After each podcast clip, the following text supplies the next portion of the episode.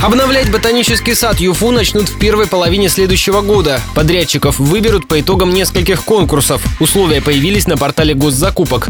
Общая сумма контрактов – 9,5 миллионов рублей.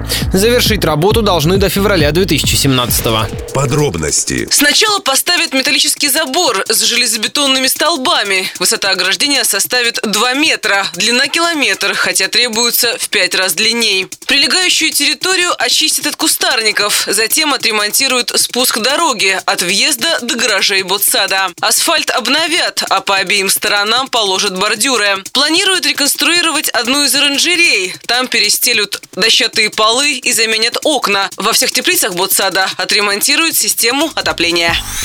В уходящем году активисты-экологи и Донская прокуратура обвинили руководство ботанического сада в нарушении охранных обязательств. Зеленая зона не защищена забором, и на ее территорию легко проникают посторонние. Как ранее объясняла радио Ростова директор ботсада Татьяна Вардуни, обеспечить полноценную охрану не позволяет скромный бюджет учреждения. В этом бюджете прописаны определенные статьи расходов. Есть план развития ботанического сада до 2020 года котором заложено и строительство ограждения, и реконструкция дорог. Частично это уже в этом году будет сделано. Конечно, нам бы хотелось, чтобы штат был большой ботанического сада, чтобы ограждение появилось, чтобы нас охраняло лицензированное охранное агентство. Одномоментно решить все проблемы мы, к сожалению, не можем. Забор по всему периметру ботсада обойдется ЮФУ примерно в 50 миллионов рублей. Поставить его планируют к 2020 году. Также в планах отремонтировать к тому времени все корпуса, смонтировать систему видеонаблюдения и построить новую оранжерею.